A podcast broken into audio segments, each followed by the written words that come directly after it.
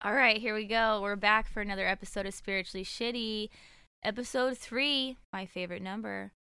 Spiritually Shitty is where we have, I have organic conversations with people about their spiritual experiences. And today we have a very special guest, Miss Rosie Sybrandy. Yo. Yo. Uh, Rosie is one of my dearest friends. She's also a sponsee, and she is a resident coordinator or activities person, something at Alpha Square, which is, if you don't know, it is a um, it's a building in downtown that's full of all these little teeny tiny apartments for people that are low income or didn't have housing before. And not only do they provide an affordable option for people that are low income, they also have a lot of services that they provide. And I'll let her talk more about that while we're on the show. But it's basically a really great place um, that gets people off the street and into housing. I'm sure you guys have heard of Alpha Project. Um, Alpha Square is, is owned and ran by Alpha Project here in San Diego. So um, if anybody listening knows anybody that's struggling with um, being unhoused, um, food insecurity, you know, just the stuff that people in poverty struggle with, like let us know because between Rosie and I, we do have um, quite a few resources for San Diego County. Most So- definitely. So, anyways, hi. Hi. Thank you for coming over on Thank this you for having me. this beautiful Sunday morning. Um, so I guess I I basically just want to, you know, what do you what do you want to tell us? Like, where do you want to start? Well, this is about our spirituality, right? And um, so I'll just share a little bit about me and and how I've been grounded and and um, where my spirituality lies. You know, um, it's kind of I grew up in a in a Christian home, so I've always had that foundation: Jesus Christ, um, God, uh, Trinity type stuff. Um, but I mean, in my adolescence, I think I really uh, struggled because it seemed more of like a forced thing on me than like something I wanted to do myself.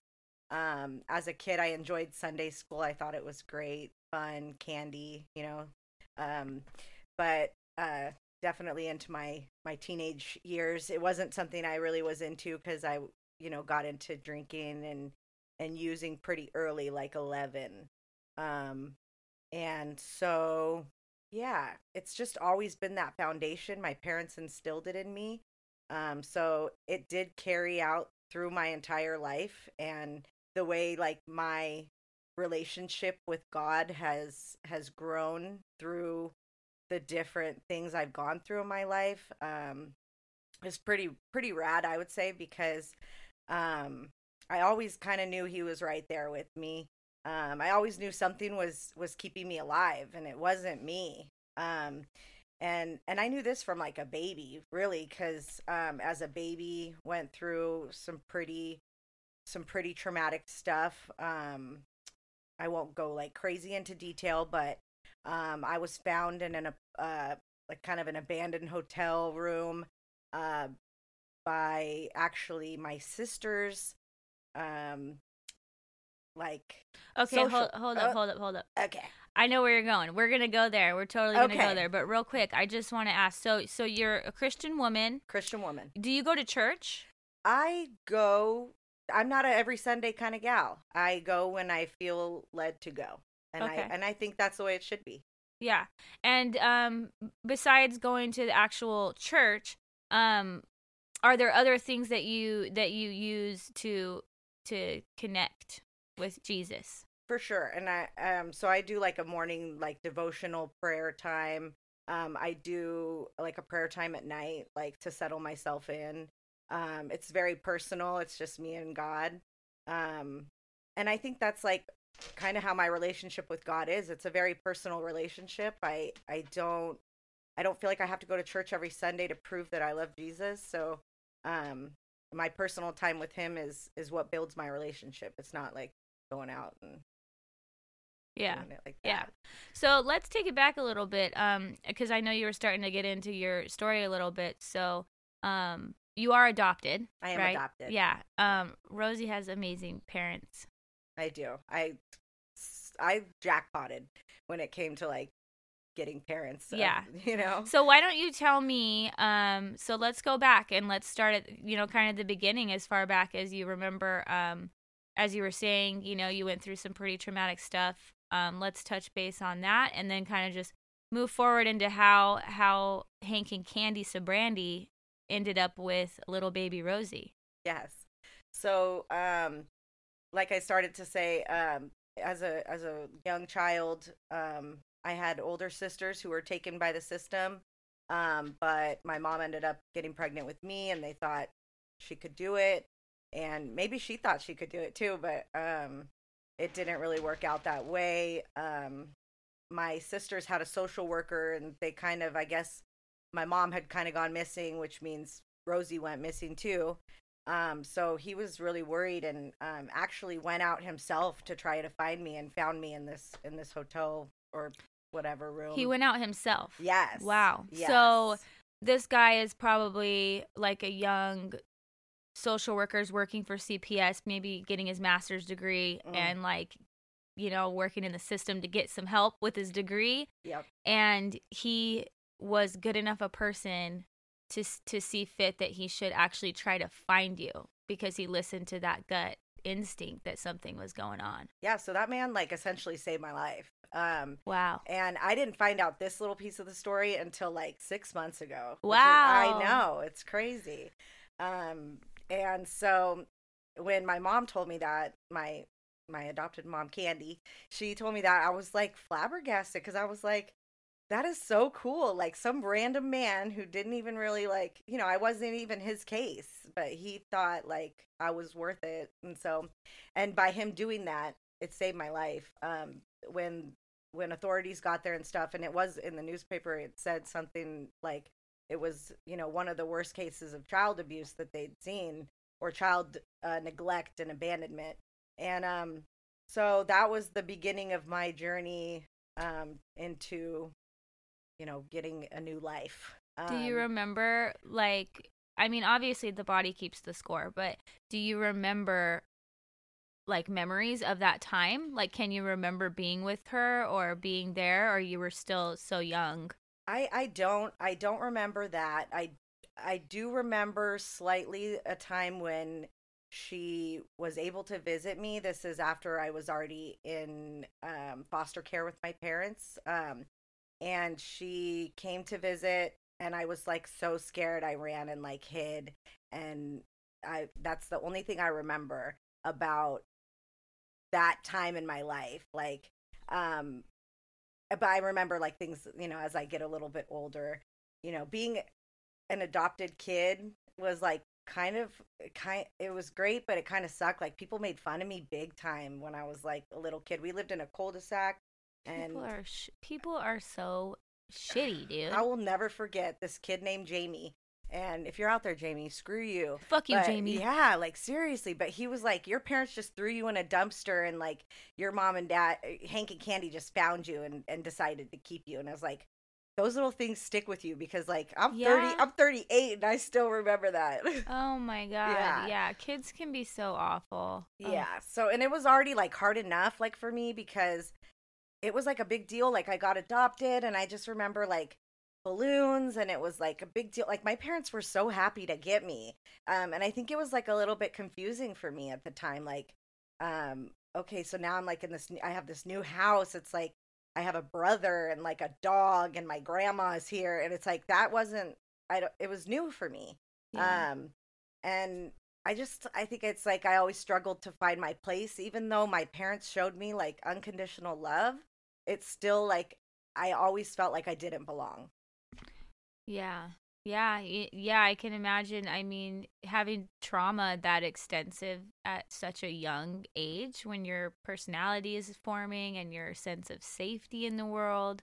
Um, you know, sometimes even if we end up in a good situation, that trauma alone can affect us later. How long were Candy and Hank trying to adopt for? Like, what was the motivation there? Because I know you have an older brother that they had already had, right? He's not adopted. Right. So, um, before my brother Rick was born, my mom had lost, my mom and dad had lost a child. Um, and so then they had Rick and decided to do some foster care. And actually, um, when I was a foster child, they had uh, another foster child at the same time, same age. Um, and her name was Esmeralda. And she ended up, her parents ended up getting her back, and she was she lived in TJ. So, but it was kind of interesting, like having us.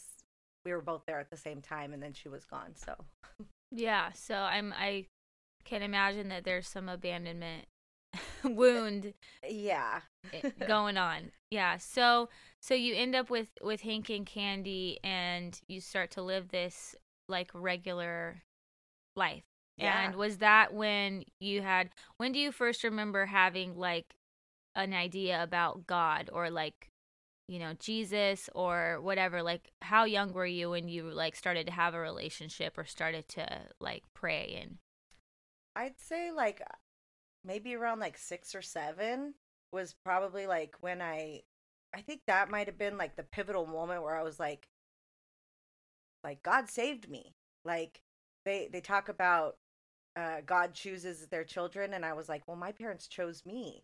Like so that's got to be a connection, you know? The Yeah. love of Jesus my parents have it like so it just all felt like right.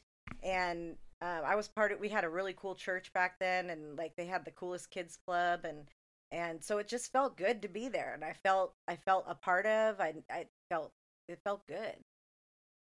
Yeah.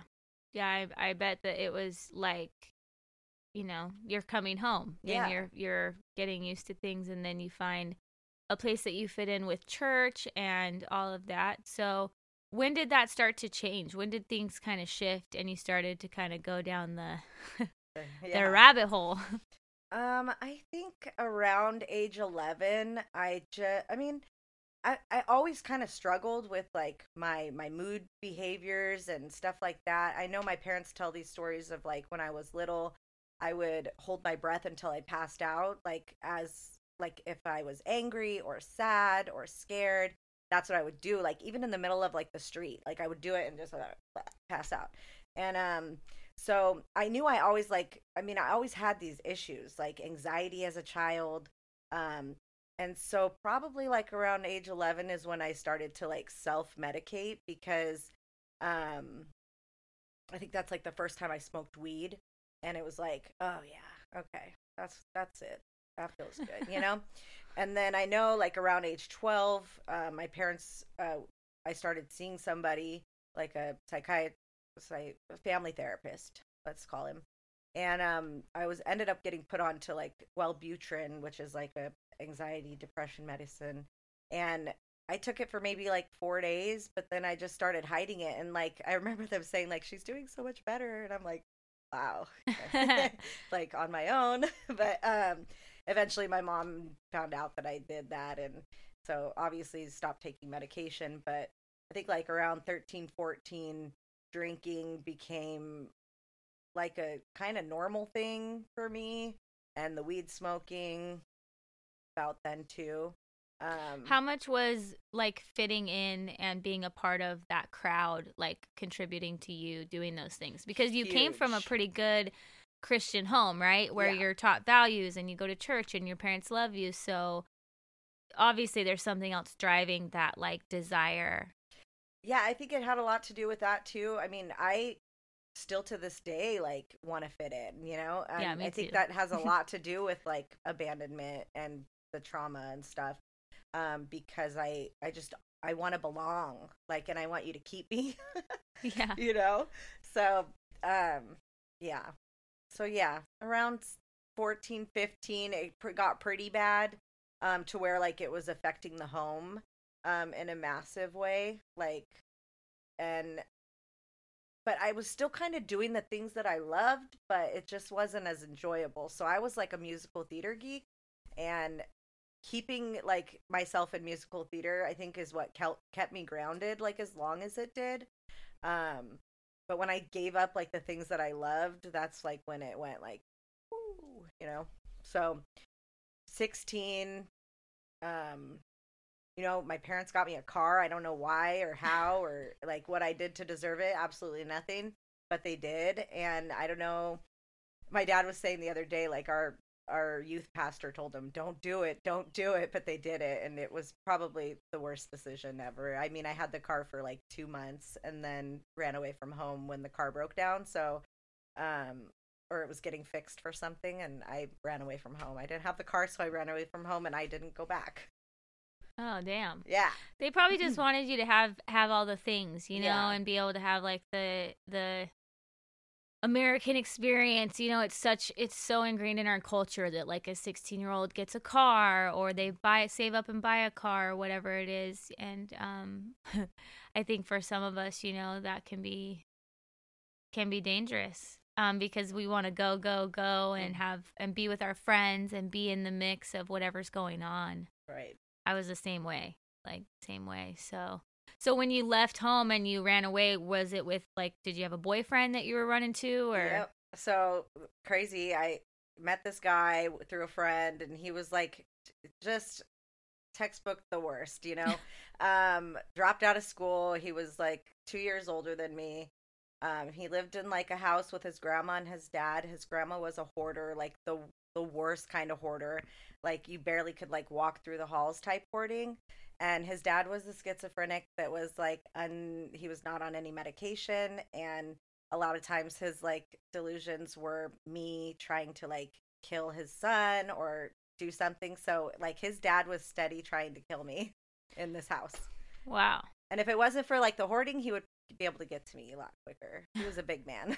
so Oh wow! Yeah. So when this was going on, were you still like, were you still praying or going to church sometimes, or or were you just kind of so at this point my faith like totally non-existent. I was not praying, I was not doing anything but like again, something was keeping me safe because not only like was this guy like a total jerk, but he like was super abusive. Like I didn't even think that was possible that like teenage boys could be like crazy domestic abusers, but this man like abused me like crazy. And and uh, my mom so another crazy thing about this is we live on a street called Erie Street. It it, it runs down uh, Mission Bay like and into Clairemont, and I moved from Erie Street to Erie Street just across like the major street that went through them, and so I was like ten blocks away from my house. I ran away that far, but so my mom and I didn't find this out until later. Um, would go there in the morning, like before it was like light out, and walk around the block and pray for me because she knew in her heart something wasn't right like Oh. and i believe to this day that that's like what kept me safe like she was praying like a protection around me and she like did never she never stopped like i just think that's the coolest thing like to this day i'm like my mom is the, she's the raddest Yeah, dude, prayer is powerful regardless of what you believe in or don't believe in. Prayer is powerful. Pushing positive thought out into the world is powerful. Yep. And, you know, that probably did contribute to keeping you safe and keeping you connected to them, your family. Yep. So you're living is have you been so up to this point had you started using hard substances or were you still alcohol and weed and alcohol and weed but then we started to like kind of put the coke on the weed and the bong type thing with the cocoa plus they call it or something and we were doing that and then it got to like actually doing lines of coke um and then i got to like this point because i had dropped out of high school like i didn't want to be like a high school dropout i wanted to at least go get my degree and um, at that time uh, GEDs wasn't like a huge thing, so it was like I'm gonna get my not my degree, my your diploma. diploma? Yeah. Yeah. And so I went back to school, which is crazy. I was still living in this abusive, gross, terrible home. Um, and going walking down the street to my mom and dad's business and doing homeschool and answering phones for a few extra bucks. Like and ended up finishing high school and walking and wearing a cap and gown and I knew that was something my parents really wanted for me and but I wasn't going to do it for them so it was like eh, I got to a point that like I wanted to do it for me and I'm so glad that I did to this day it was one of the best decisions I made with the worst head on my shoulders you know Yeah. Well, that's yeah, that's good. So what happened after you graduated high school? I decided I wanted to go, I wanted to become a veterinary assistant. So I went to Pima Medical Institute and I was working uh, for Mossy Ford at the time, and also Einstein Bagels. Whoop whoop, that was really fun I fucking love. Let's just take a moment to acknowledge how delicious Einstein's bagels I mean, their are. cream cheese is above it, like They're everything. oh my god. I would relapse on gluten just to eat an Einstein's bagels. Yeah, they're pretty epic. they're epic. They're still epic. So you were working like two jobs and and doing all kinds of things, but you're still living in this toxic environment with this dude. So what was keeping you there? I guess I don't. I really don't know. was it I- him? Like like were I- you? It was a very yeah. I was. I thought I was in love. It was my first like real like relationship. Like I mean, I'd had like one other relationship before that, but like this was like the first one. Like because I moved in like right away. It was like yeah. I felt very like I needed him for whatever reason. When I really could have gone home at any point. Like it, that Yeah. was there, but I was not going to go home for whatever reason. I didn't want to go home. Yeah. Well, he was meeting some sort of need, you know, like yeah. we we tend to latch on. It seems like those of us that have a lot of trauma, childhood trauma, we will latch on to other people that have childhood trauma. yeah and And- i'm like a i'm a chronic like relationship person like if i get with you like we're gonna be in it forever like Yeah. and that's how i am like and if it ends like i'm going right into the next one and we're gonna be in it forever That's you how know? you were. That's how i was That's how you were. that's right because you have not been that way since I've met you. i know and it's been such a learning process So mm-hmm. you're you're doing the things at least to get by, you know, financially. You have a couple jobs. You're, you know, what is your uh, like so during this time, what was your relationship like with Hank and Candy? Like were they just trying to meet you where you were at or what were they trying to do? Definitely. And I think like it came from when I first ran away, they were like, We're gonna go get her. Like, let's go get her. But um the same youth pastor was like, Don't buy her car, also said, like, don't chase her. Like, don't do that. And so they didn't. And I think I actually held like a resentment at one point for like them not coming to get me. And I you know how our brains work. I'm like, well, it's their fault I became a drug addict because they didn't come get me or put me in rehab or whatever, you know? But, you know, my life went the way it did for a reason and I am who I am because of it. So, Yeah, yeah. Well, and there's also that, you know, that abandonment wound, you know, the deep wound from your biological mother. I'm sure it's like we cuz I've been there. I have abandonment, you know, mommy issues as well, and so I know that feeling of like leaving someone or something and wanting them to like come get me and like tell me it's going to be okay and like Right. comfort me and like and do that, but it's like they don't know. they don't know that. We're thinking that, you know, no one can read anyone's mind.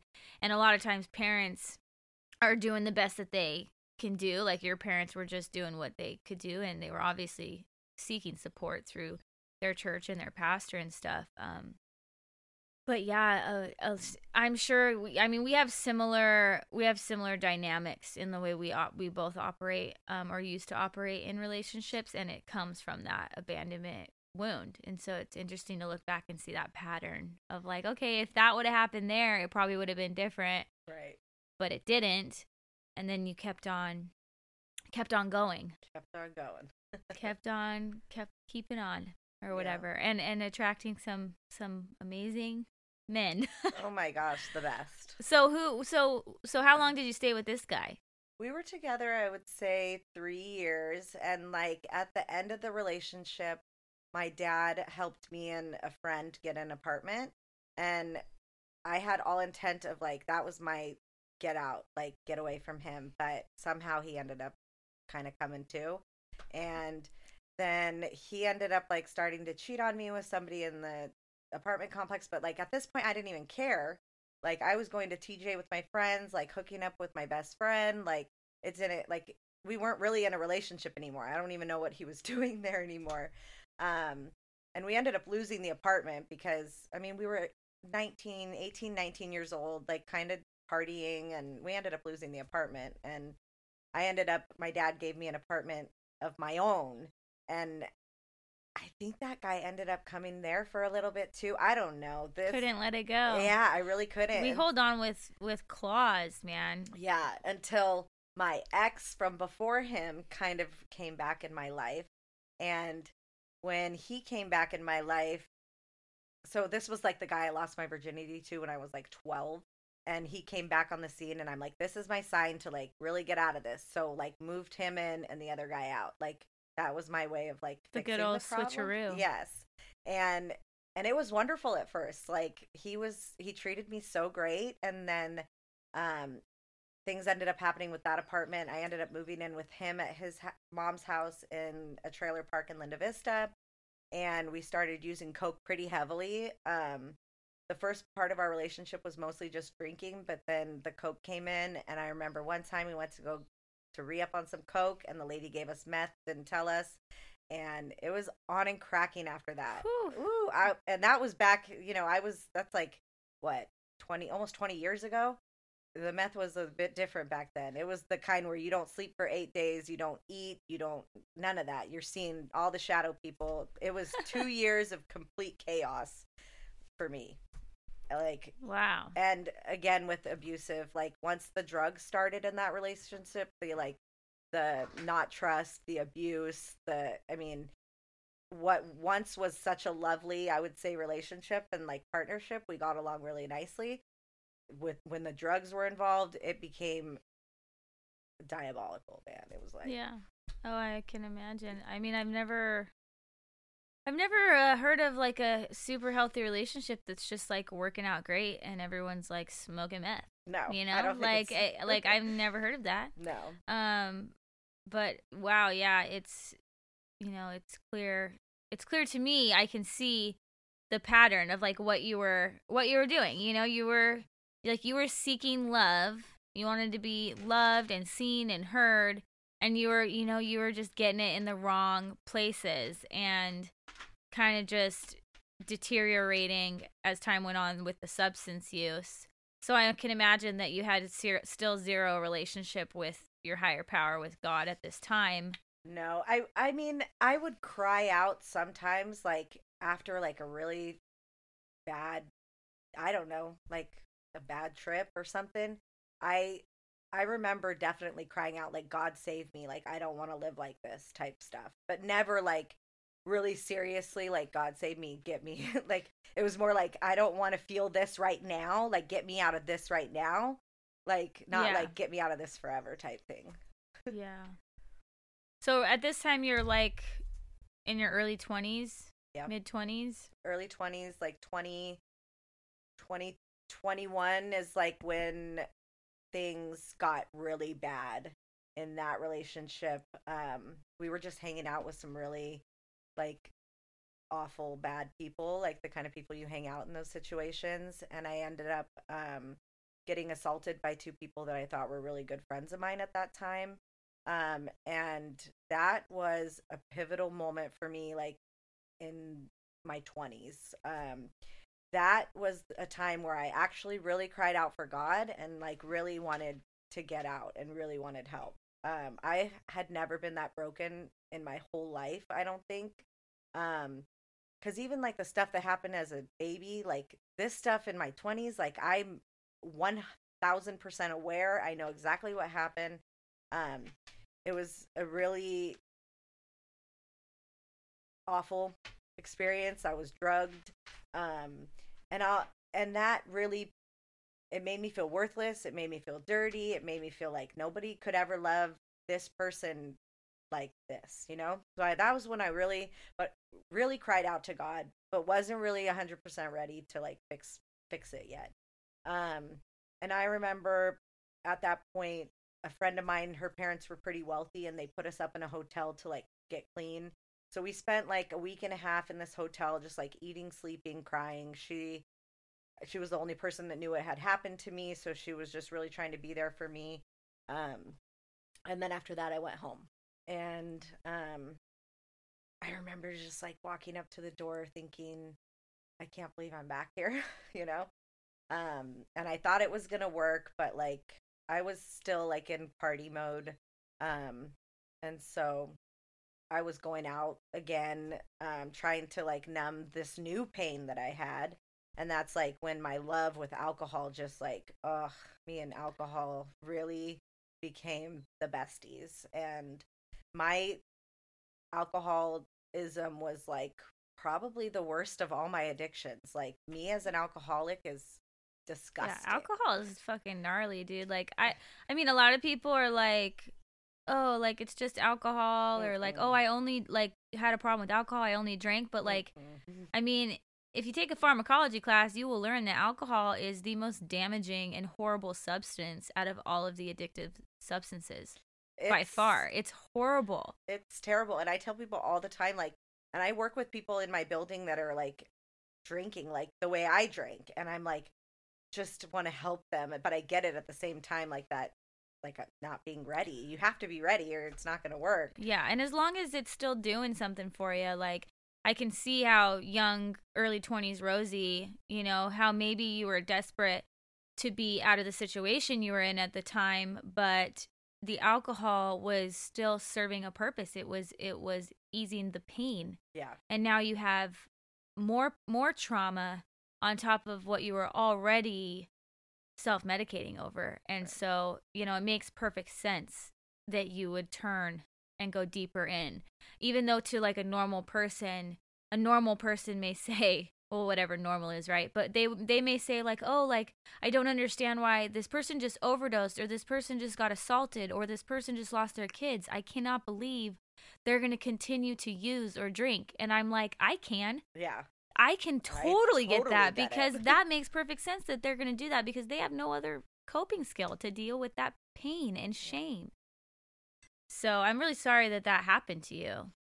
yeah it, it was definitely one of i don't wish that upon anybody but like we know like in this in this lifestyle in that lifestyle it happens a lot to women and and men because that night that that happened it didn't just happen to me it had happened to my boyfriend at the time too so um which made him just more angry and i had to like cut all ties with this guy because he was so angry after that and um ended up i ended up having a big thing with him where he like ki- essentially kidnapped me held a gun to my head for days. Holy shit. yeah. Wait, wait, wait, wait, wait. Was this so this is the guy the same guy. the same the boyfriend you guys are so this is like right before we ended up getting clean in the hotel room.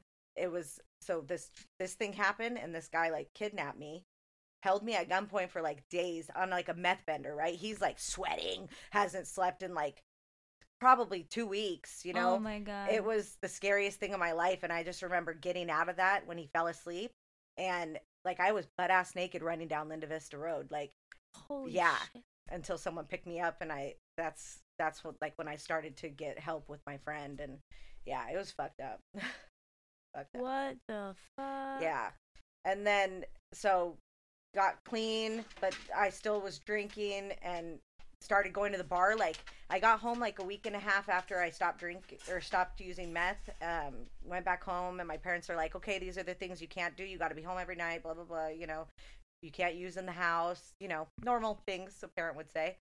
Um and i started immediately not coming home at night like because i would black out drunk places and Right, like it's Um, hard to get home if you don't even know where the fuck you're at. right and my dad would warn me like you keep doing this like we're gonna pack up your stuff and it's gonna be like in the street and i i never thought they would do that um but i ended up like maybe a week after moving back in with my parents meeting some guy at a tattoo shop and Yes. Yeah, and he- tattooist. he took me out on a date but he was super creepy like and gave me like all the bad like he he actually made me feel like i was back in that like creepy time that like all that bad stuff Oh, yeah no. so I like never called him again. But like one day I'm like super drunk with my friend walking by the tattoo shop and one of his tattoo artists come out and he's like, "Hey, Eric really wants you to call him." And I'm like, "Um, yeah, absolutely not, but here's my number. You can call me." And that ended up being my daughter's dad. Player. yeah. And I just saw this man. Like, here's m- what my mind was thinking in that moment. This guy is so strong. He came out in this like wife beater. He's all yoked and tatted. I'm like, that man's gonna keep me safe. That man's gonna protect me. that's where my head went because like I felt so unsafe in the world. Like I felt like that's what I needed. You did And- need that in a way. I mean, you mm. needed to feel safe. Right. And he that man loved me. Like he really loved me. Um I didn't know anything about this guy like up until when I found out I was pregnant like 3 weeks later. Um I found out he was like 20 years older than me, which he didn't look at like Damn, prison 20 preserves. Prison does preserve. I Prison wonder if there's any science or studies about that because I do feel like prison does preserve It, people. it does because he did not look like he was 42 and i was 22 at the time so like um i remember emailing my mom from the tattoo shop. So at this point i had not come home a bunch and my parents did put my stuff out. And um there was a home in the back of the tattoo shop. So creepy tattoo owner his house. I end up moving in there with his tattoo artist and like a bunch of strippers. Um there's like a strip pole. Like it was i mean party pad. Um and i find out i'm i'm pregnant pretty quick. Like we probably got pregnant the first what day. was your first like thoughts when when you found out? Did you take a dipstick? so test? yes i did take a dipstick and then we went to planned parenthood but so here's another thing rosie's brain he really wanted a kid like and he told me that immediately So he might have fucking done that on purpose. Yeah, I mean, yes. But I thought, oh, that might work. A baby might work. Like a baby might bring Might you the love Yeah. and like the safety you're Yeah. seeking. And that's just and that's like I mean, that is something that so many women go through. Like thinking like a baby is going to I mean a baby does change your life. It Period. totally does. Definitely. But like you see it a lot um where people are trying to like have a kid for like their own emotional gain or Yep. like to fix their relationship. And it's just like i think it's human nature to do that right? Because like we just so desperately want to be loved and connected and safe. Like it's so sad. Um but damn like okay so you found out you're pregnant. You're like So I email my mom and I'm like, hey, mom, I'm pregnant.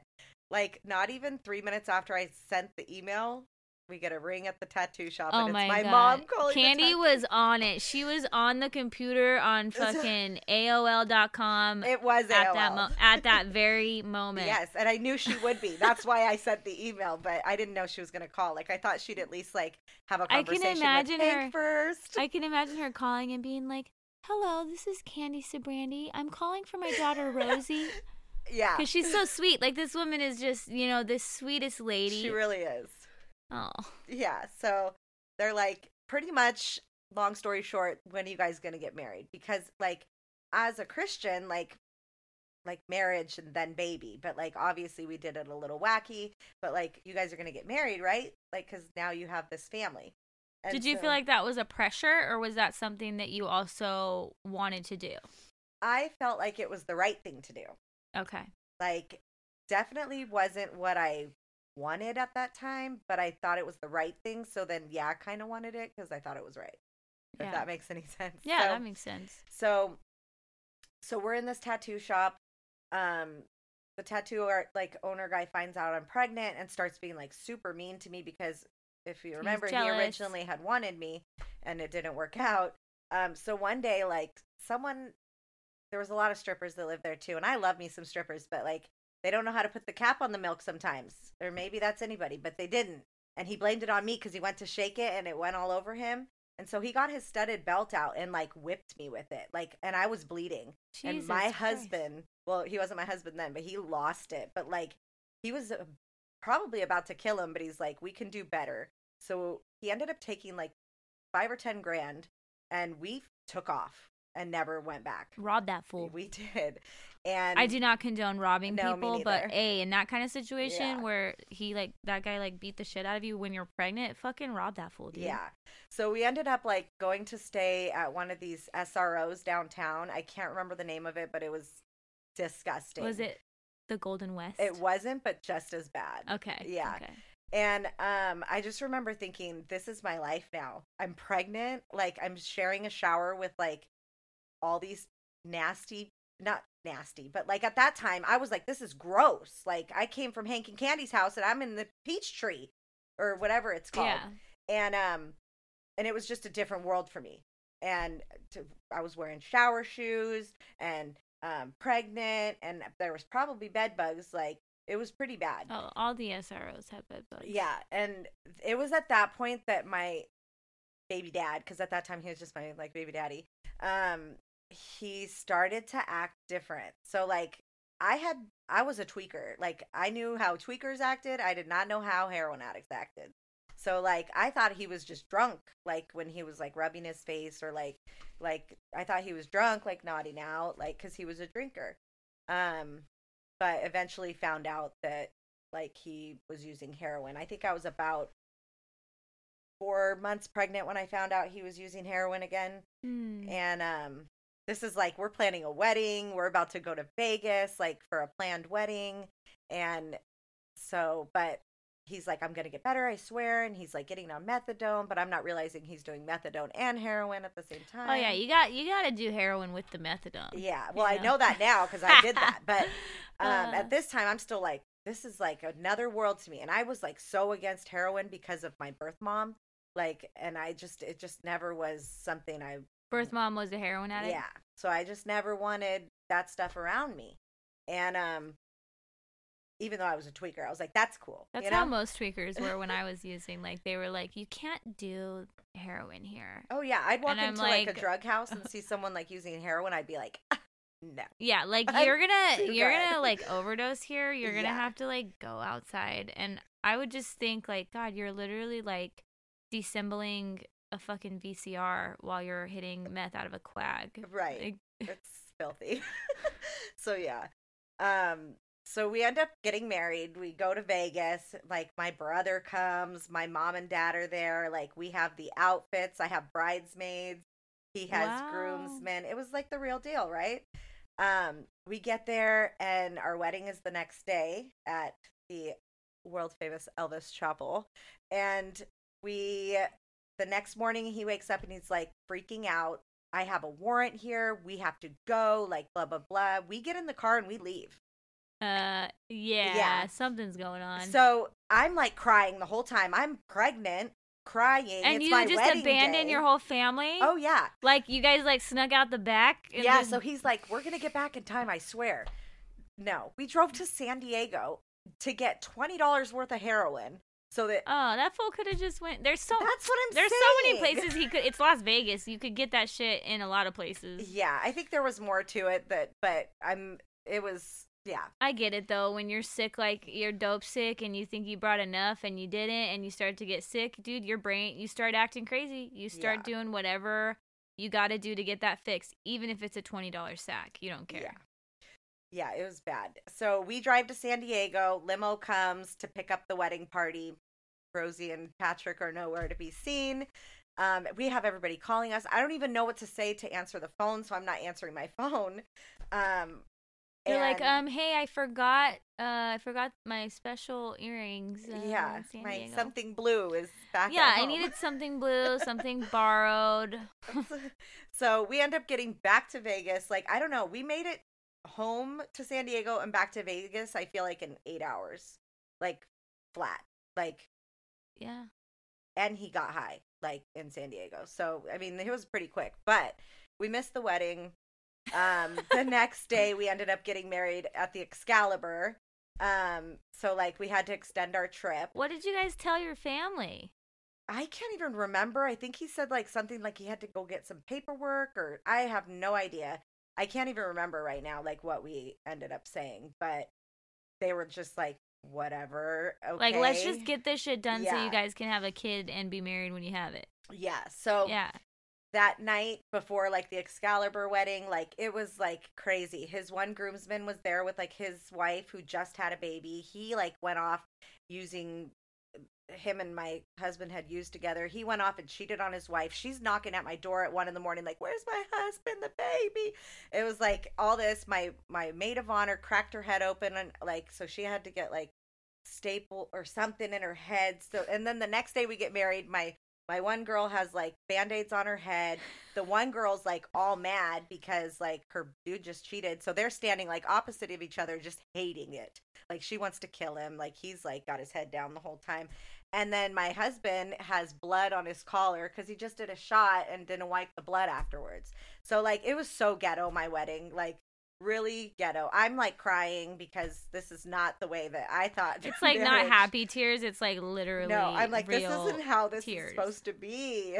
like, but we end up getting married, and I will say this though about Patrick. He loved me. He had a problem. Like he was. I mean, he was an institutionalized man, like with a horrible drug problem that I thought could fix me for some reason. You know Yeah. like but that man loved me he really did um he just he he was had problems Yeah. so So along comes the baby. the most perfect baby ever um and yeah so callie's born i had a really rough pregnancy um I'm not surprised. There was literally Yeah. so much bullshit going on. yeah it was bad and um she came along and just perfect. Um when i came home from the hospital he had a friend come and stay with us because at the same time i'm coming home from the hospital he decides that he's ready to kick heroin.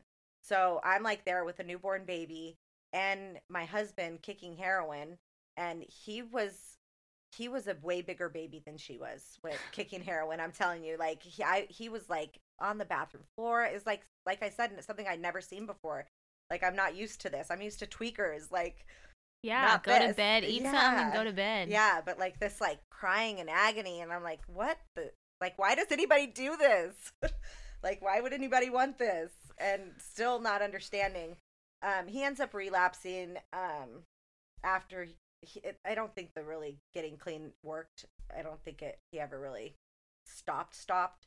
But uh, the guy that had come with him to help him get clean they ended up getting caught in like our weight room like my dad had given us this beautiful condo like freaking beautiful condo like Your dad loves to give um apartments. and yeah condos. so he gives us this condo gorgeous gorgeous place and we end up getting kicked out because callie's dad overdosed in the weight room and they like found the needle found it all and so we end up moving into like a sober living in i want to say Encanto or something like that and it was like a three story house. They gave us the bottom like basement and he was using the whole time um and and i think i left out like that he had gone to jail and was on probation now or something and so his probation officer they did like a parole probation sweep in the area and came to our house and like raided the house and there was like they found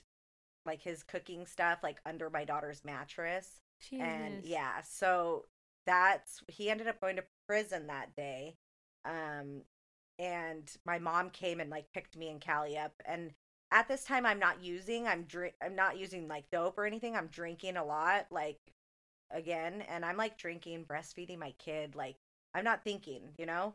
And um but my mom comes to get us. I'm drunk you know she doesn't really know that I'm drunk um and we end up moving in with my parents at that point me and Callie. And we try to like me and my husband try to work things out like he i think he did two years at that point and then he got out. We tried to like get together. Um i remember we stayed in a motel like the night he got out with callie and then the next day he was supposed to go he asked me for some money and he was supposed to go check in with his parole officer. He disappeared and um and it was like that for a couple years like he'd go in and he'd come out he'd go in and he'd come out and he'd be in this halfway house and he'd be over here Mm. um and he'd never really stay clean until like about seven years later of that doing that dance with him i finally like filed for divorce and then um ended up serving him while he was locked up so so Callie didn't really get to have a relationship with her dad. No. Um, just through mail and like the couple times they did see each other. There was times like he was like, I want to see my daughter, and we never would deny him that. But we wouldn't like tell Callie like, hey, we're going to the park to see your dad. We'd just be like, we're going to the park because we knew like there was a 50-50 chance he didn't show up. And he Yeah. never did. Trying to protect. Yeah. Yeah. And and I remember like he passed away right around the time I met you. Yeah, like right. Right after, After. we met and started working together. So he he died in his disease. He did. And I I had kind of mentally prepared myself to like hear that yeah, Patrick died of an overdose. Like it's what I always expected to hear. Um but he ended up getting hit by a car like trying to cross the 163 freeway on his bicycle and So he was like out there. yeah, he was out there. He was he had been downtown I mean, I would say most of Callie's life. If he wasn't in jail, he was downtown.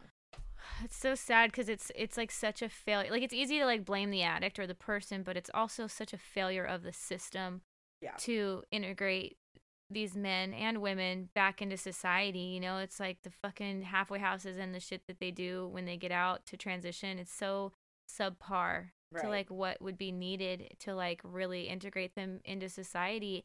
Like get them into a trade, you know, get them in, give them a trade. And I know some prisons you can learn a trade, um, but there's just not enough, you know. There's just not enough. Um, and the whole prison system in the U.S. is so fucking fucked. I could have a whole podcast. Maybe we will someday Yeah. when I feel like doing actual more research, but it's just it is a huge it's policy failure. It's a failure of our society because these are yes, they're addicts and yes, they break the law and they some of them are truly criminals, but they're human beings as well, you know, and like they have families. Like this guy was in and out of prison, but the whole time he has a fucking wife and a, and a young child. Yeah. And I'm sure he wanted to get better a lot of the time, but addiction, you know, you need help. And I know for a fact, and I said it a little bit earlier, that man loved me. And that man loved his daughter. He really did. But he was very, very sick. Like, and he, I mean, he'd been in and out of like the institutions since he was 13. Yeah. So, I mean, and like for long terms, like he was there from like 13 to 21. And so, like, that's like his whole adolescence. Like, so I, I get it, you know, but I thought I could fix him. Right. You could fix him and then he'll stay with you forever and love you. And then that's that was my dynamic a lot too. Like like yeah, this person's fucked up, but like they make me feel so loved and I could help them and fix them and then they'll love me and never leave me and then I don't have to be abandoned. Right. It's like the real dynamic of the codependent. Um so so yeah, so during this time I you know like where's your where's your spirituality at? You know, like what's So during that time, like while I was with him, I was drinking so heavily. So drinking was my coper. That was it. I I was drinking so much, but I was also like attempting to be a functional member of society um, and hide my alcoholism from my parents, which was I thought I was doing a real good job until I I had I have a bum knee, so I every once in a while my knee would pop out and I would get pain meds. And so at during this time, I'm drinking like a handle bottle of really cheap vodka a day to myself and like not being able to function when I get up in the morning, but then I hurt my knee and I get this prescription for perks and I take the like pretty much the entire bottle. There was I think 15 14 in the bottle. I took them all with a fifth of vodka and that uh, was a bad idea. And um I just remember like the paramedics coming. I remember like it was like you know zzz, zzz, zzz, like things fly going by my head.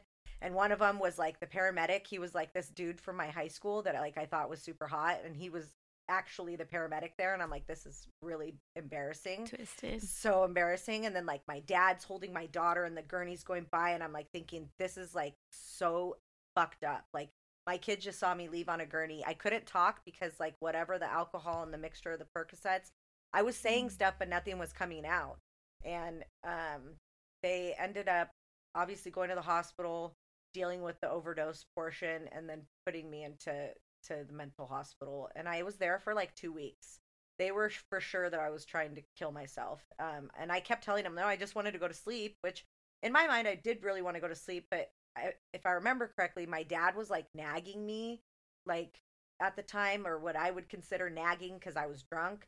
And I just like wanted to tune everything out. And so I drank that bottle. Yeah. But your intention wasn't to kill No, yourself, I and you probably didn't need to be in the psych ward. You need to be in treatment. No, so they put me in the psych ward, and actually, I think it was super good for me because I did have a severe, like, I was severely, I was dealing with PTSD, like nightmares, um, constantly from the, the trauma that had happened in my early twenties. I was dealing with that like nonstop. Um, I needed to, I needed help, like, Yeah. so I, they did like end up putting me on some medication for like depression, anxiety, which again my addiction always takes me away from the medication like if i start using i stop taking the medication um, but i ended up going to like a crisis house vista balboa and going there and meeting a guy because that's what we do It was true love. Yep. At Vista Balboa. Yep. And um started hanging out with him. He had kids, so I thought this is perfect. He has kids, I have kids, we have kids. Like it's like a normal that's what people do. Um that was horrible and I just got back into my normal stuff. Um started kind of drinking a little bit again, but like realized, oops, like this is about to get bad. And so some friends of mine that are missionaries in Mexico invited me to come down there and kind of like regroup. Did you reconnect with your higher power? That is where I reconnected majorly with my higher power was Mexico. and you were doing a lot of service, right? I was doing a ton of service. I was working in this in this church. Like at first, I was like doing the nastiest of jobs. Now in Mexico, they don't use toilet. I mean, they use toilet paper, but they don't flush it. So I was cleaning these bathrooms at this church, like 14 stalls, and like picking up piles of like sh- shit toilet paper every day for like the first three months I was there. And I was crying the entire time, mopping these gigantic buildings, like, and just crying, like, why is, why am I here, God? This isn't what I'm here for. Like, like, send me to do the good stuff. Like, and I know in that moment, like, now that I'm here, I look back and I'm like, I needed that. Like, it was some- Humility. yeah, it was humility and it was structure. And, um, and I lived with some people like that at the time, like I I thought they hated me, but it was just like a language barrier. Um, and I ended up like falling in love with like God again and with the culture there. And ended up coming home six months later, but kind of, I don't think it was like a good timing for me to come home. I got a job, but like as a mom, I thought I did everything right. Like I went and I got better and all this stuff. So I want my kid back now. Like, give me my kid.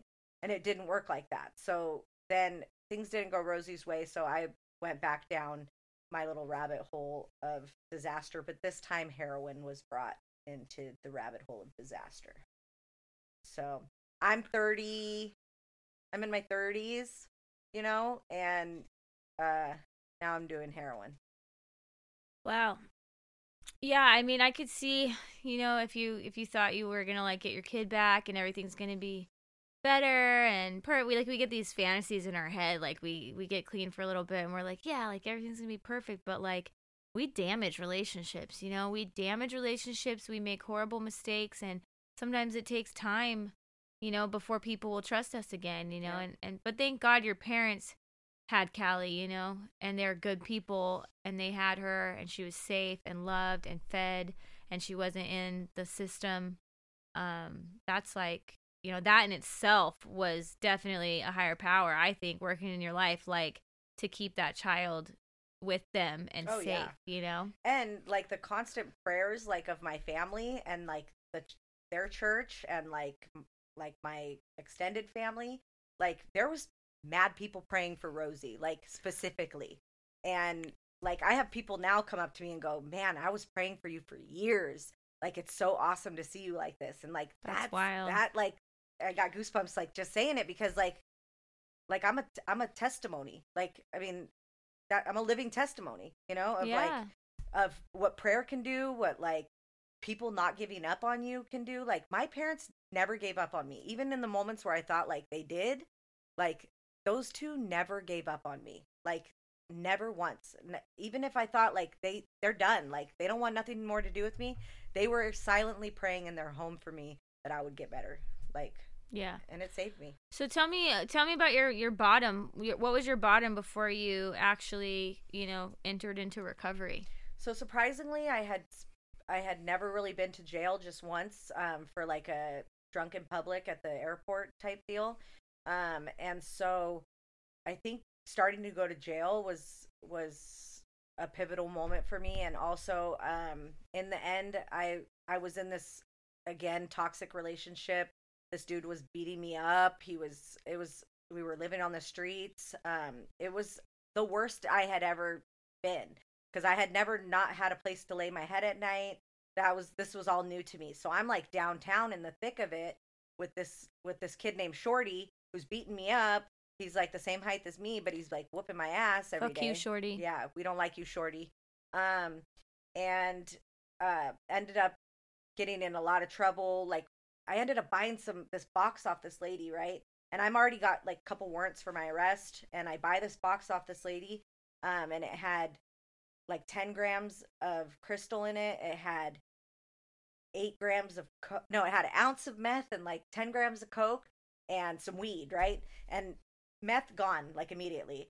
Um, coke who does coke anymore, you know? So I had I was sitting on this coke for like a long time and I get busted right outside of a psychic of all places. I'm like sitting outside the psychic. Ah, that psychic got with Jesus, and they knew what was gonna happen. And this one this one cop, JC Wall, I'll never forget, but he was like on my ass. And and actually to this day, I think like he's kind of like an angel because I think he knew something like he was trying to get me out of it. Like because I think he saw like this girl doesn't belong here kind of thing.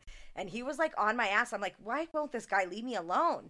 But that time that I got busted with that coke, they offered me four years, four and a half years, um, because I had had I had been repeatedly getting in trouble, and um, then they offered me the drug court program, and I'm like, I'll take it. But I had all plans of just running to Oregon to be with this abusive shorty guy, and um, uh, God had a different plan, and I know it was God because I got into this program and I had all intent on running, and this that dude shorty ended up breaking into my sober living and whooping my ass in front of my roommate, and oh my god. yeah, and it was like at that moment that I was like, I got to do something different, like because because right after it happened, my daughter called my phone, and I was like, something's got to give, like because I'm like just now getting my kid back in my life, like slowly.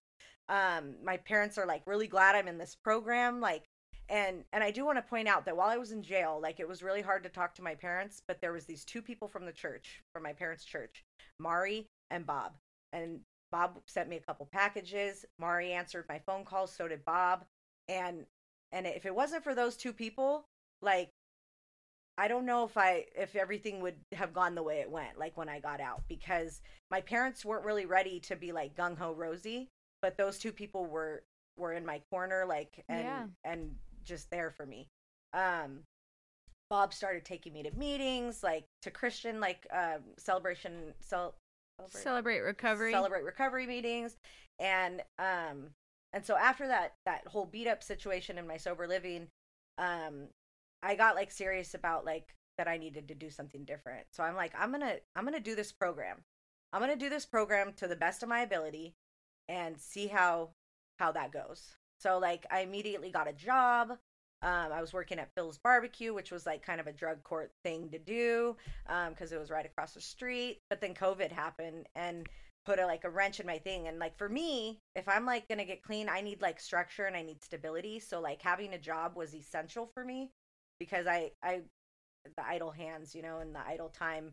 It's, Yeah. it's not good for me or anybody really. But so um, that's when I started seeing all these ads on on Facebook for we're working at Starbucks. So I got a job at Starbucks and and I just like I did that program like 110% like because I I saw it working for me.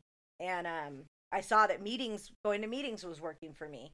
Um even though they were like on Zoom, I was doing them like regularly, like 3 a day. Um and then like as my program kind of came to an end, um I was like kind of I kind of got got scared like I don't know if I'm going to make it out there on my own, you know? And I never really had like a desire to to be an NA like like like a super NA girl or anything or like you know have a have a sponsor and like all this stuff but I I saw it working for people like that I knew out in my addiction and stuff and I saw it working for people that like I admired like I saw these people like that I was friends with on Facebook, but like not really friends with in real life. And I'm like, damn, like that's the life I want. Like I'm seeing these women like having these bomb lives and like, and they're doing it like in recovery. And I'm like, okay, like maybe this is what I need. So like I remember I saw your sponsor uh, all over Facebook and I'm like, I want that woman to be my sponsor.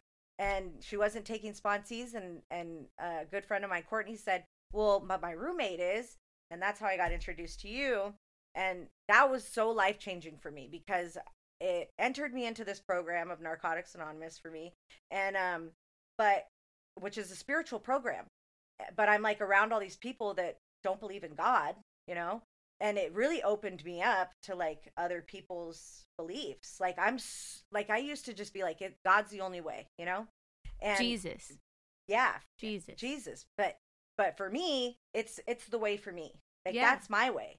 But yeah. some of my closest friends, like, don't believe in that. But we are yeah. still the closest of friends. Like I look at you and me, like kind of opposites sometimes with our beliefs, but like, but we have a beautiful relationship because we respect each other's beliefs. Like, and I think that's like huge. And and I didn't gain that type of mindset until I was in recovery. Like I was very closed off. Like now I have friends that yeah, I have friends of all kinds of religions and relationships. Their higher powers are all kinds of different things, but we all respect each other in our beliefs, and I think that that's a beautiful thing. Yeah, it really is, and um, you know, it's many pathways to the same source. I mean, even the atheist serves a purpose in our community and society um, because it's all a spectrum and it's all just different pathways. And I think like the most important thing is that we have community mm-hmm. and support. And it is like so essential as human beings to have a tribe and have that supportive community. And, and that's part of why church works so well for some people. Um, it's not just Jesus and, and the Bible, but it's about that community structure. And then also like the 12 step fellowships, part of what makes it work so well is the fellowship. Yeah.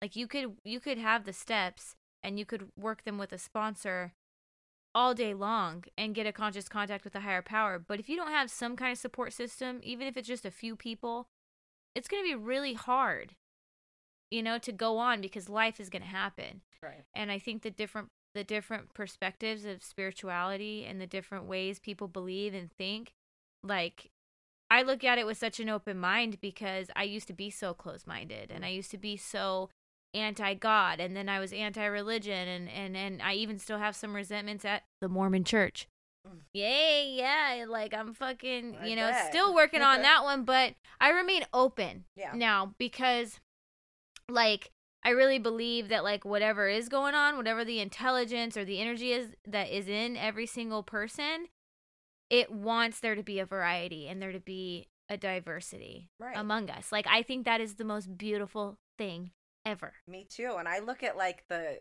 just like the amazing like sea of people like in our community like and we don't all believe the same thing but we all like believe in recovery and what and re- recovery does and having our higher power wh- whoever that may be for me jesus but for you maybe something else yeah yeah it's you know it's it's wild. And and and like the 12 steps were based out of the oxford group which was a christian group. They originally it was six steps mm-hmm. before alcoholics anonymous started. And it's based in christian principles um but it is they wanted aa wanted to reach as many people as possible so they tried to you know let's make this a spiritual program not a religious one. And then na branched off from that and they really wanted to be all inclusive with every type of addiction. They wanted to look at addiction as a whole and really put an emphasis on it's a spiritual program, not a religious one. And I just think that that's so amazing. Um, and that's really like my whole goal with having a podcast like this is to like share with the world different perspectives, just basic humans. Like we're all just regular people. What are the practical things we're doing? For our spirituality, what does our spirituality look like? Because I know there's people that are going to listen to this that are like, lost or maybe don't know the way or like they they're not quite with the religion thing but they still want to pray but they're not like sure how to like how do I pray without being religious and it's like I'm here to just be like it's okay yeah to do whatever you want to do just be a good person. Yeah. And you're a good Christian because I've watched you and been friends with you, and you live by the principles. You are of service to, to other people, and you are not trying to force it down anyone's throat. You know, you've never once tried to get me to be Christian or go to church with you or believe what you believe. You've shared with me your experience, and I've listened, you know, and I love that because it makes it attractive to me when you don't try to force me to do it. you and know? I think I'm like that because, like, as a young person, it was so forced upon us, and I don't think my parents ever meant to do that. I think that's just how it felt. they know, were doing what they were taught Right. to do. and I think having like with my daughter, who she she doesn't believe in God, but she was raised, you know, in the church as well. But she's in a in a time right now where she just she's exploring spirituality and who she is and i and i love that for her i want her to find it on her own um and for me like it makes me it helps me to be more open and and and welcoming to everybody because like my own kid you know i gotta i, I she needs to know i love her no matter what Yeah. and, and so Yeah, yeah she's gonna find her way. You yeah know, she's at that age where like, you know, it's easy to turn away from what you're taught because Mhm. you're trying to figure out things for yourself. And you know, I think it's it's really cool that she's gonna have a parent that's open and understanding and um is gonna let her kind of just find her own way. yeah So, um, yeah, tell me about tell me about your job a little bit. Yeah, so um I work for Alpha Project, which I think is one of the greatest things San Diego has. We Um, absolutely love Alpha Project. Alpha Project does so much for our community. If you don't know about them, go to their website. I mean, if you're looking for ways to be of service, jobs working in the community, this um, company organization is it a nonprofit? it is a nonprofit. So this nonprofit organization, I mean, they're huge in San Diego. huge. Yeah, they've been around for since the 80s and um the, uh we have multiple shelters around San Diego County. Um, but I specifically work at Alpha Square, which is a 200 plus um, apartment complex unit.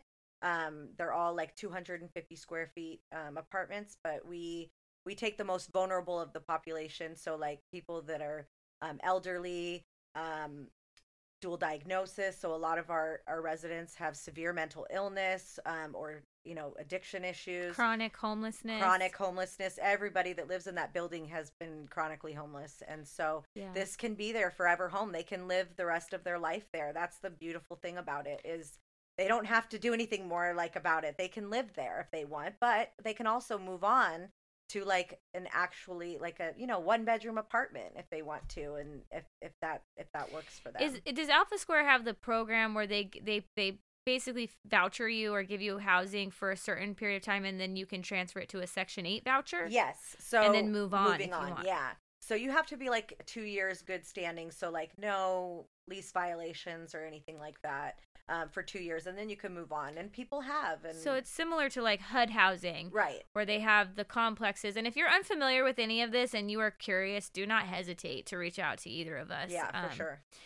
I think it's important to to talk about some of these Mhm. resources and stuff because if I know a lot of my listeners are in the program or they're in recovery or maybe just you know want to help people and God, all of us know somebody that's struggling with severe mental illness or maybe is on the streets or can't keep an apartment or a place.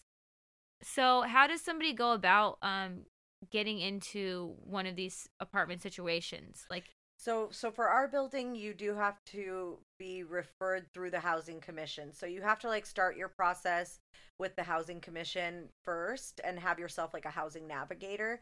So most of the people that live, you know, in our building have started in uh, one of the shelters and then utilize the case management in the shelters. So like that's what I tell people. Like it's huge. Like when people from off the street come in and I give them like a resource packet and I help them out with some resources. I always tell them like like we can help you get into the shelter but it's what you do from there like if you don't utilize the resources in the shelter you're not going to get past the shelter like Yeah. you have to put in the work and some people get in there and they do that they they start working with wheels of change like alpha project has a really awesome group called wheels of change where people that are in the shelters can go out every day and make 50 bucks a day you know, working in the community. And I I, love think that's so rad. It's such an awesome, such an awesome uh, resource for them there. And um, and uh, so yeah, they they start off like that, and then get get a housing navigator, and then uh, we have some criteria that needs to be met for our building. Um, but as long as you meet the criteria and pass like the the initial interviews and stuff, you can get in, and it's it's a really cool thing because we have case management on site. Um, what I've I taught yoga there. yeah. So what I do, I my job is pretty awesome. I when I when I came in, it was like to bring life back into the building after COVID.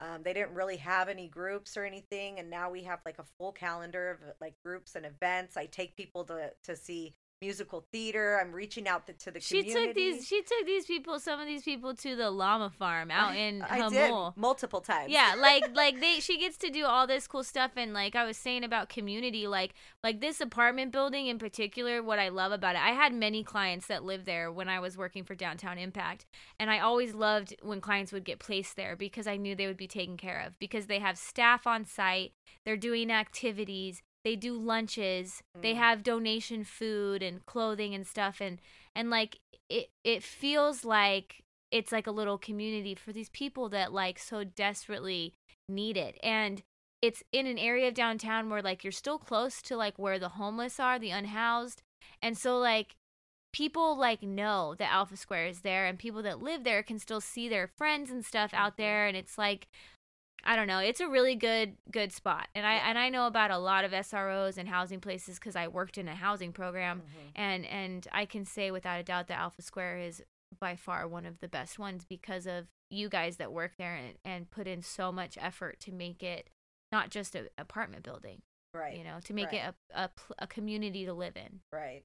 And and it's a very special place. I I don't see myself going anywhere anytime soon. I No. I love it You there. landed there. You it was perfect. It was like I mean, cause she you were working with me over at Downtown Impact. I remember we had a peer support position open on my team, and and Rosie was working at Starbucks, and she loved working at Starbucks, but she kind of had plateaued her growth there, and I knew because Rosie is such a light. I knew she needed to be helping people. And I was like, you need to come over here and do peer support with me at Downtown Impact. And um, she did. And and well, at first she started as reception, and she was still to this day, up to the day I left Downtown Impact, people would say, "How's Rosie doing?" And she was my favorite receptionist. Like they loved you because you were so kind and such a light to these people coming into this place that it's like nobody feels good walking into a mental health housing program place. Like it doesn't feel good. There's so much stigma. Something's wrong with me. I have to come here. But then they get to see you, you know? Mm. And then she moved on to peer support on my team. She absolutely killed it, went way above and beyond. And then I remember she was applying at Alpha Square or Alpha Project, and I was like, oh my God, she's to leave us. And I was like, mm. no. But I knew she had so much potential to grow, you know? And, and peer, peer supports, unfortunately, are not making a livable wage right now in San Diego. And so she needed to move on. And when she got hired at Alpha Square and started doing the activities, and I would go see her, man, it was like you had lit up again and you were just like so excited. And all of the activities she started planning, and she got me and other friends involved in volunteering and like, I don't know, like your your spirit is is a spirit of service. Like even and it's wild to me because after everything you've been through, especially the severe childhood trauma that I know has stuck with you in your body and stuff like like trauma is crazy, dude. Like it, It- never It is. it like not that it never leaves, but like we have to do a lot of work to get it out of our body. But even after all of that, you still want to like help people. Your general attitude is positive and loving and kind and helpful. And that blows my mind. You know, like that blows my mind.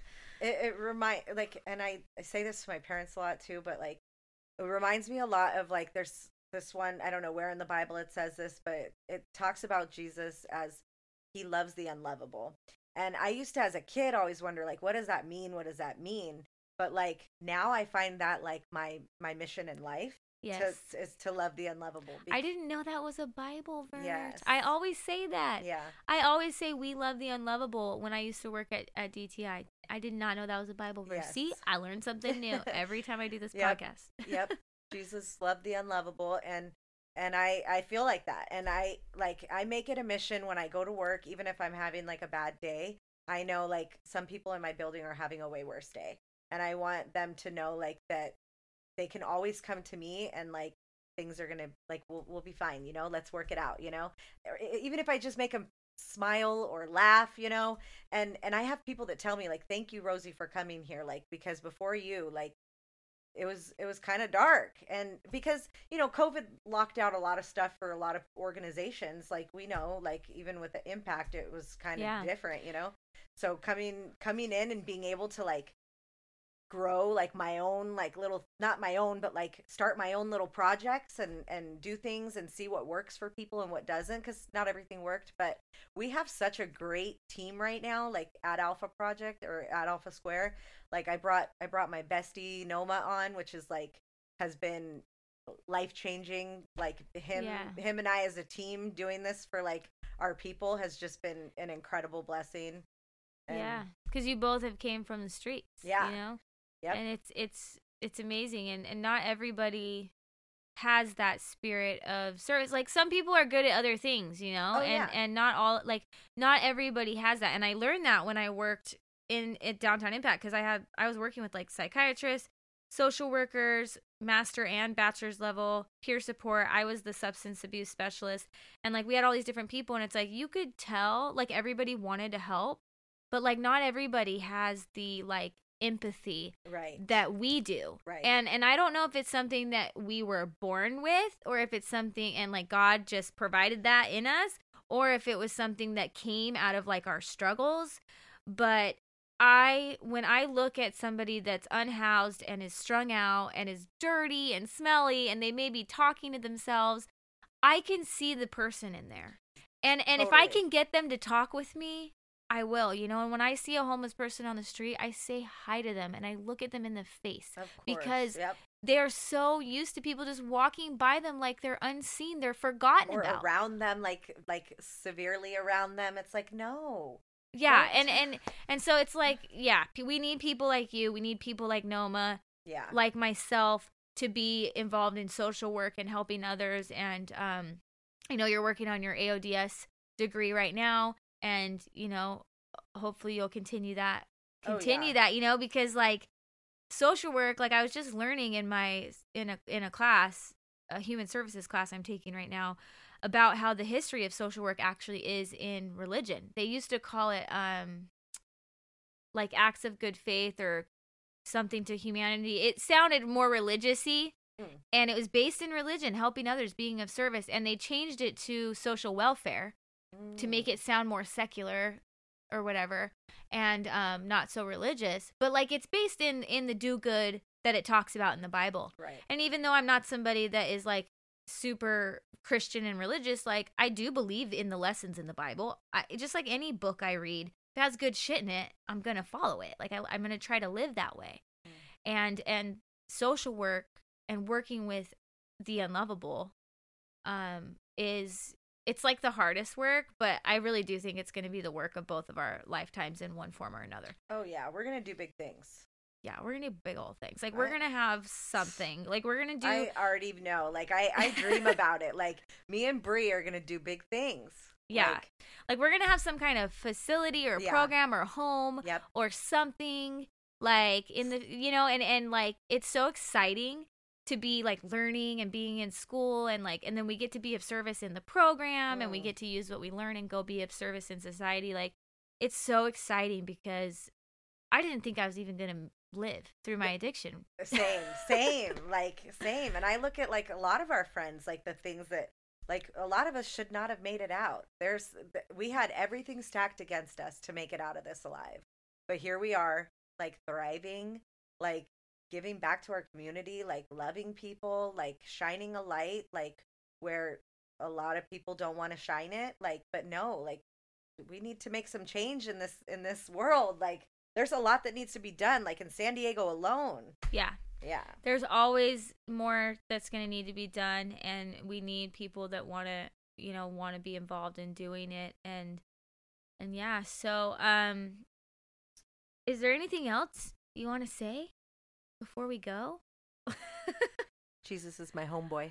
Jesus is her homeboy. I mean, Jesus is my homeboy too, you know? Like I have definitely been on some Jesus shit at different points in my life and and I think Jesus was the greatest mystic that ever lived and did amazing things and we can all learn lessons from it, you know? For sure. Um I mean, even if you're not a Christian, like read the Bible. Like there's a, Yeah. I mean, it's historically incredible. It is. It's a historical book, you know, Yeah. the most famous historical book of our time.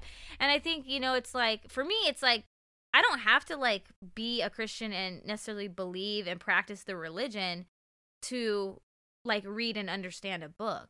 Mm. You know, like like I read a lot of different books. I read a lot of stuff from Buddhist people. Like and I'm not Buddhist, but like I love that shit. So I take what I can and leave the rest, you know. I I see stuff in like Buddhism that's like beautiful, you know, Yeah. and I mean, I there's stuff in religion and all kinds of different religions that's beautiful, and I think that the one like common common thing in most religions is like love one another, you Yeah, know, love. yeah. It's love. It really is. Well, I love you, and I'm so glad I you came on. And you're doing incredible things, and you're growing and growing, and you're you're just a joy to have in my life. And I don't know, life wouldn't be the same without Rosie in it. Ever since I met you. Well, thank you for that, and I feel the same about you. I honestly do. Like I talk about you all the time. Like you're a staple in my home. So, and you're rarely ever there, but you should come more often because Hank and Candy would love it. I know. I gotta go visit Hank and Candy. They're the best. We'll have to we'll have to do something once it warms up. Yes. All right. All right, guys. Well, that was another episode of Spiritually Shitty. We didn't do book recommendations on this episode because Rosie's not a real big reader. I'm really not. Um, but I think she, her, I mean, her story and everything was so good. We don't even need a book recommendation. I'm currently still reading The Myth of Normal because I don't have a lot of time to read. And so I might read that because the way you talked yeah, about it. the the trauma, you know, Yeah. how we can how we can uh you know, we get sick physically from trauma. I'm sure many of you are aware of that, but like Gabor Mate has put it laid it out in this book very well. Um and I'm so excited to keep reading it and find out how to how to heal, you know, because the body does really keep the score and my I feel like my body does know that it's been through a lot. Even though my mind is a lot better and my emotions are better and spiritually I'm better, my physical being still knows what happened. Yeah. So we're gonna talk a lot more about that on future episodes. I'm so excited. So all right guys, this was a really great episode. Thanks for having me. And that's all. Okay, bye.